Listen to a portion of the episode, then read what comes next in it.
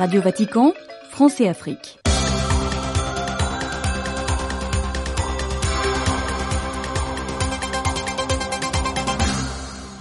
Auditeurs, auditrices, mesdames et messieurs, bienvenue à l'écoute de cette édition de notre programme.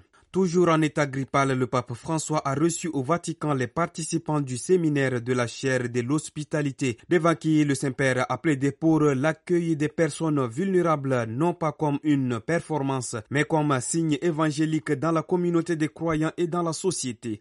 Le pape qui a également accordé une audience aux participants à la conférence promue par le Centre de recherche et d'anthropologie des vocations. Au milieu de la situation difficile liée au terrorisme qui vit le peuple burkinabé, les pasteurs sont toujours proches. Nous y reviendrons avec Monseigneur Justin Kietega. L'actualité sociopolitique nous conduira en Afrique du Sud, entre autres. Nous terminerons cette édition par l'actualité internationale de la semaine. Voilà pour les titres. Radio Vatican, France et Afrique, Jacques Ngol. Le pape François a reçu les participants du séminaire de la chaire de l'hospitalité, une formation évangélique sur l'accueil qui se déroule à Rome depuis trois jours. Dans un discours lu par un officiel de la secrétairerie d'État, le Saint-Père a livré un plaidoyer pour l'accueil des personnes vulnérables, non comme une performance, mais comme un signe de la présence évangélique dans nos communautés et dans la société. Il invite chacun à s'inspirer du mode de vie de Jésus qui s'est fait vulnérable jusqu'à la passion. Jean-Benoît Harel. Pour accueillir des frères et sœurs vulnérables, je dois me sentir vulnérable et accueilli comme tel par le Christ. Voilà l'encouragement du pape François ce matin aux membres du séminaire de la chaire de l'hospitalité qu'il recevait en audience. Or, l'accueil de la vulnérabilité peut être dévoyé, a insisté le Saint-Père. La vulnérabilité peut devenir une catégorie, les gens des individus sans visage, et le service une performance. Il ne faut pas vivre l'accueil des personnes vulnérables comme une simple organisation pratique, mais comme un véritable mode de vie, à l'image de Jésus qui a passé la plus grande partie de son ministère public au contact des pauvres et des malades.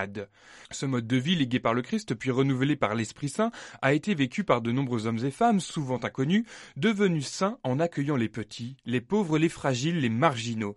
Il est important de partager les histoires de ces témoins cachés, encourage le Saint-Père. Il a conclu en prenant l'image de Bartimée, l'aveugle de Jéricho à qui Jésus donne la vue et qui partage la joie d'être témoin de sa résurrection. À chacun donc d'accepter de vivre sa vulnérabilité et d'accueillir celle de l'autre comme signe de la présence évangélique au cœur du monde. L'homme et la femme sont créés par Dieu et sont à l'image du Créateur, c'est-à-dire qu'ils portent en eux un désir d'éternité et de bonheur que Dieu a sémé dans le cœur et qu'ils sont appelés à réaliser à travers une vocation spécifique. C'est le rappel ce 1er mars du pape François aux participants à la conférence sur le thème Homme, femme, image de Dieu vers une anthropologie des vocations un événement promu par le Centre de recherche et d'anthropologie des vocations. Dans son discours, le Saint-Père a indiqué avoir demandé des études sur la question du genre, cette idéologie de notre temps qui efface les différences et rend tout identique, affirma qu'effacer la différence, c'est effacer l'humanité. Le pape espère que se développe une circularité toujours plus efficace entre les différentes vocations afin que les œuvres qui découlent de l'état de vie laïque au service de la société et de l'Église avec le don du mystère ordonné et de la vie consacrée puissent contribuer à générer l'espérance dans un monde sur lequel pèsent de lourdes expériences de mort. Les débats sur la foi et la raison, plus précisément sur la raison et la révélation, sont affectés par une dissymétrie radicale. Le croyant partage la raison avec l'athée. L'athée ne partage pas avec le croyant la foi dans la révélation. C'est ce qu'a souligné le cardinal Raniero Cantalamessa, prédicateur de la maison pontificale, lors du deuxième sermon de carême qu'il a tenu ce 1er mars dans la salle Paul VI autour du thème foi et raison. Approfondissant le thème de la réflexion tirée de l'évangile de Jean, Je suis la lumière du monde, le cardinal Cantalamessa a observé que si le croyant parle le langage de l'interlocuteur athée, ce dernier ne parle pas le langage de l'autre partie. C'est pourquoi a-t-il noté le débat le plus juste sur la foi et la raison est celui qui a lieu dans la même personne entre sa foi et sa raison. Dans cette lutte avec le monde qui est hors de nous et le monde qui est en nous, Notre plus grande consolation, c'est de savoir que le Christ continue, comme ressuscité, de prier le Père pour nous avec les mêmes paroles qu'il prononça avant de quitter ses apôtres, a-t-il affirmé. En Zambie, alors que les provinces touchées, notamment l'Est, le Sud, le l'Ouest et l'Oussaka sont aux prises avec les effets de la sécheresse, la Caritas a dans une déclaration appelé le gouvernement à mettre en place des mesures rapides et efficaces pour sauvegarder les moyens de subsistance des communautés touchées. Dans cette déclaration en date du 29 février, le directeur exécutif de Caritas Zambie, le père Gabriel Mapulanga, a réitéré la profonde inquiétude des évêques de Zambie face à la situation des sécheresses qui prévaut dans le pays, affectant les communautés agricoles et menaçant la sécurité alimentaire. Le gouvernement devrait détailler des actions immédiates qu'il prévoit de prendre pour aider les ménages touchés, a-t-il lancé affirmant que les réponses du ministère de l'Agriculture à la sécheresse a été inadéquate pour guider les agriculteurs sur les mesures de réponse et d'atténuation nécessaires. L'Afrique australe est actuellement confrontée à la sécheresse causée par la diminution des précipitations au cours de la saison des pluies 2023-2024 avec pour conséquence plus de 200 000 hectares de cultures asséchées. Passons à présent à l'actualité sociale et politique sur le continent africain. À Johannesburg, une rue fréquentée du centre-ville, un étudiant circulant dans un bus tombe fauché par une balle perdue. Un autre est grièvement blessé alors qu'un homme vient d'abattre deux hommes dans une voiture. Une scène de faits divers comme tant d'autres en Afrique du Sud, selon la police sud-africaine.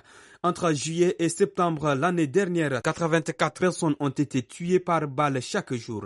Les meurtres augmentent alors que les inégalités économiques et sociales se creusent. En pleine campagne électorale, les partis s'emparent du débat sur la criminalité pour attirer le vote des Sud-Africains. De Johannesburg, Gabriel Porometo. 84 meurtres par jour entre octobre et décembre 2023, une hausse de 2% par rapport au dernier trimestre 2022. C'est ce qui a été annoncé par le ministre de la Police Becky Kelly lors d'une conférence de presse à Pretoria, assurant que les mesures prises par les forces de l'ordre pour combattre le crime étaient efficaces. Alors que l'Afrique du Sud doit élire son président le 29 mai prochain, la question du crime et de la sécurité nourrit les débats entre les partis. Le parti d'opposition principal, l'Alliance démocratique, fustige le fonctionnement de la police sud-africaine et appelle à un changement. Il faudrait transférer le contrôle de la police aux autorités locales et provinciales, selon lui. Depuis des années, la police sud-africaine sous-équipée fait face à des réseaux criminels de plus en plus organisés. Les enlèvements de personnes pour rançon se multiplient, tout comme les meurtres de touristes. Seuls les viols semblent avoir diminué légèrement selon le ministre de la police. Une situation problématique qui pourrait coûter cher à l'ANC. Le parti de Nelson Mandela, au pouvoir depuis 30 ans, pourrait perdre sa majorité absolue lors de la prochaine élection présidentielle, une première historique. Johannesburg, Gabriel Porometo pour Radio Vatican. Le Kenya et Haïti ont signé vendredi un accord pour l'envoi des policiers kenyans dans l'île gangrénée par les gangs dans le cadre d'une mission internationale soutenue par les Nations Unies selon un communiqué signé par le président kenyan William Ruto le chef de l'État kenyan et premier ministre haïtien Ariel Henry, en déplacement à Nairobi, ont discuté des prochaines étapes pour permettre l'accélération du déploiement selon le communiqué qui ne précise pas si cet accord est contraire à la décision d'un tribunal kenyan ayant jugé illégal fin janvier l'envoi prévu des policiers.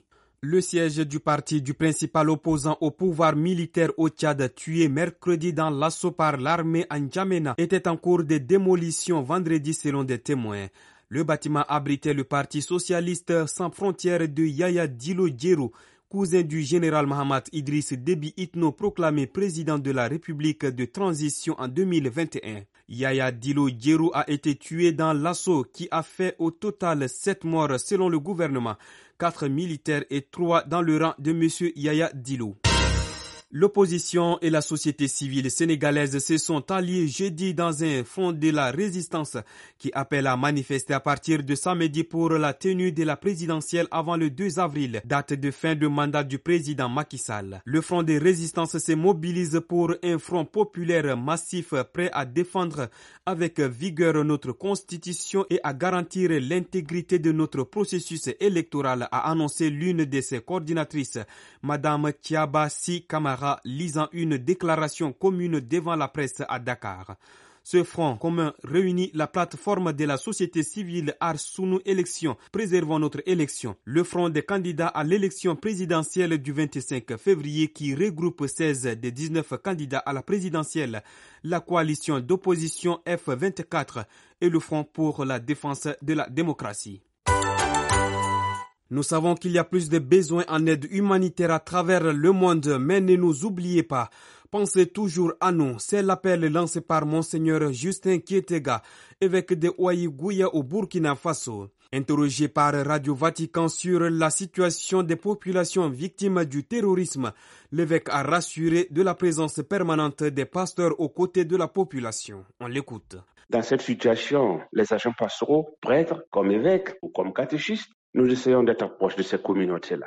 Il y a eu des pasteurs qui ont dû marcher avec leurs chrétiens chassés. Donc, ils restent auprès d'eux. Il y a des prêtres qui sont partis et qui essaient de retourner, aller voir leurs communautés qui sont dispersées dans d'autres villages, dans d'autres villes, aller les visiter. Bien sûr, la proximité avec nos aides humanitaires en alimentation, en vêtements, beaucoup de moyens que nous mettons en œuvre grâce aux bienfaiteurs pour être proches de ces gens. Et en plus, nous avons formé un prêtre chez moi à pour l'accompagnement spirituel et psychotraumatique de ces gens-là. Et nous avons créé actuellement des groupes d'écoute et de consolation de ces gens, qu'ils soient chrétiens ou pas chrétiens, tous ceux qui sont angoissés sont partis. Il y a ce groupe d'écoute-là et d'accompagnement de ces communautés qui sont là. Et la prise en charge, bien sûr, comme je le disais, non seulement la psychosociale, mais également la prise en charge euh, sanitaire de certains enfants qui sont angoissés, qu'il faut arriver à remettre à l'école pour les aider à retrouver une certaine formation. Voilà sommairement ce que nous faisons pour être proches et pour pouvoir être des bons samaritains pour tout ce monde-là angoissé au bord du chemin. Disposez-vous suffisamment de moyens humains, matériels, financiers pour mieux accompagner ces victimes?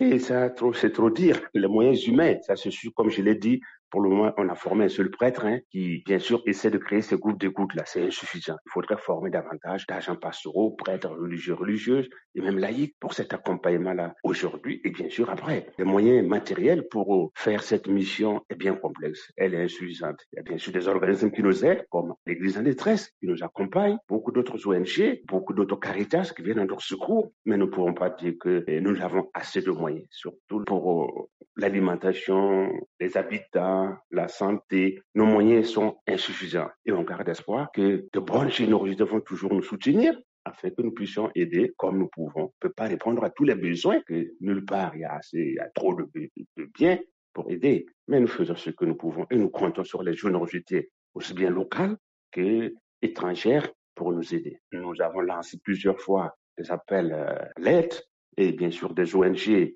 qui ne sont pas forcément d'églises qui viennent à notre secours. Donc c'est à cela que nous disons, nous savons qu'il y a beaucoup de besoins à travers l'humanité, beaucoup de souffrances à travers l'humanité. Ce n'est pas seulement au Burkina, au Niger et au Mali, mais c'est aussi, comme ici en Ukraine, aussi bien sûr en Palestine. Et tout cela, bon, nous disons, ne nous oubliez pas. Pensez toujours aussi à l'Afrique, à la zone sahélienne qui est en proie à cette difficulté de terrorisme et de besoins humanitaires très grandes. Que Dieu écoute et que de personnes généreuses se laissent attendrir. Ne laissez pas le pauvre à votre porte sans venir à son aide. Il y a des pauvres partout, mais les pauvres dans le Sahel, venez nous aider. Et si vous aviez la possibilité de vous adresser aux auteurs de ces attaques, que leur diriez-vous? À ces auteurs des actes-là, notre attitude de chrétien, c'est que nous leur demandons de revenir à la raison. Nous sommes tous des frères, quelle que soit notre race, quelle que soit notre croyance. Nous sommes des frères. Nous leur demandons de taire les armes. Asseyons-nous. Travaillons pour le bien-être de tous. Voilà, c'est notre appel de déposer les armes, d'accepter la vie fraternelle, la cohésion sociale. Et nous prions pour eux. Nous les aimons, nous prions pour eux. C'est leur mal que nous n'aimons pas et nous n'aimerons jamais. Mais nous leur demandons, cessez de faire le mal, faisons le bien. c'est le bien qui nous accompagnera toujours. Quittons les chemins de la mort pour les chemins de la vie. Bonne marche vers Pâques, que le Seigneur nous donne vraiment de ressusciter après nos croix et même après nos morts, que le Seigneur nous donne de ressusciter tous à vie nouvelle, tous dans la paix du Seigneur. Monseigneur Justin Kientega, évêque de Ouaïgouya au Burkina Faso. Place à présent à notre rubrique sur l'actualité internationale de la semaine avec Stanislas Kambashi. Bienvenue à ce tour d'horizon de l'actualité internationale de la semaine. La situation à Gaza continue à susciter des réactions vendredi. Avant cela, des condamnations internationales et des appels à un cessez-le-feu se sont multipliés jeudi après la mort de plus de 110 Palestiniens à Gaza quand des soldats israéliens ont ouvert le feu pendant une distribution d'aide qui a tourné au chaos. Le secrétaire général de l'ONU, Antonio Guterres, les États-Unis, l'Italie, la Chine, la France, la Turquie, les Émirats arabes unis, le Qatar, les Koweït ont notamment dénoncé une violation du droit international. De nombreux pays ont également manifesté leur indignation et appelé à rétablir les responsabilités. Les autorités palestiniennes ont également réagi. Valérie Ferron. Dénonçant un nouveau massacre, le ministère palestinien de la Santé a déclaré que plusieurs hôpitaux ont tous reçu des dizaines de corps de personnes tuées et ne peuvent plus faire face au flot des blessés secourus tout au long de la journée, notamment l'hôpital à Shifa de la ville de Gaza, le premier à avoir été bombardé, pris d'assaut et mis quasiment hors service par l'armée israélienne. Celle-ci a confirmé avoir ouvert le feu sur des milliers d'hommes, de femmes et d'enfants qui étaient rassemblés pour attendre un convoi d'aide humanitaire, un des rares à accéder à cette région centre de la ville de Gaza où, comme dans la région nord, Israël interdit quasiment en permanence depuis cinq mois l'acheminement de vivres, de médicaments et de carburant. L'armée israélienne a justifié ses tirs en affirmant que ces foules compactes de civils mettaient en danger ses soldats. Mais pour les responsables palestiniens, semer la terreur et affamer les populations des régions nord et centre fait bien partie des plans israéliens d'expulsion des Palestiniens Jérusalem, Valérie Ferron, Radio Vatican. Le secrétaire général des Nations Unies, Antonio Guterres, a insisté jeudi sur l'importance de parvenir à une solution pacifique en Haïti, où l'arrivée d'une force internationale pour aider la police locale à juguler la violence des gangs ne saurait suffire, selon les chefs de l'ONU. Sans solution politique, le problème ne sera jamais résolu, a-t-il justifié. Depuis l'assassinat en 2021 du président Jovenel Moïse, Haïti fait face à une grave crise politique, sécuritaire et humanitaire des gangs armés ont pris les contrôles des pans entiers du pays et le nombre d'homicides a plus que doublé en 2023.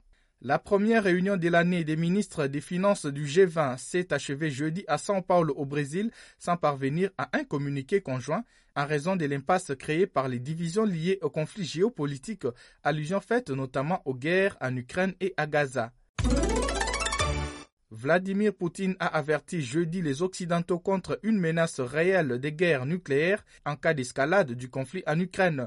Le président russe s'exprimait dans son discours à la nation, un grand messe annuel à l'occasion de laquelle il a défini les priorités de la Russie. Les propos de Vladimir Poutine étaient une riposte au président français Emmanuel Macron qui a déclaré à l'issue d'une réunion que l'envoi des troupes occidentales de l'OTAN au sol en Ukraine ne devrait pas être exclu à l'avenir, mais qu'il n'y avait pas de consensus à ce stade pour cette éventualité.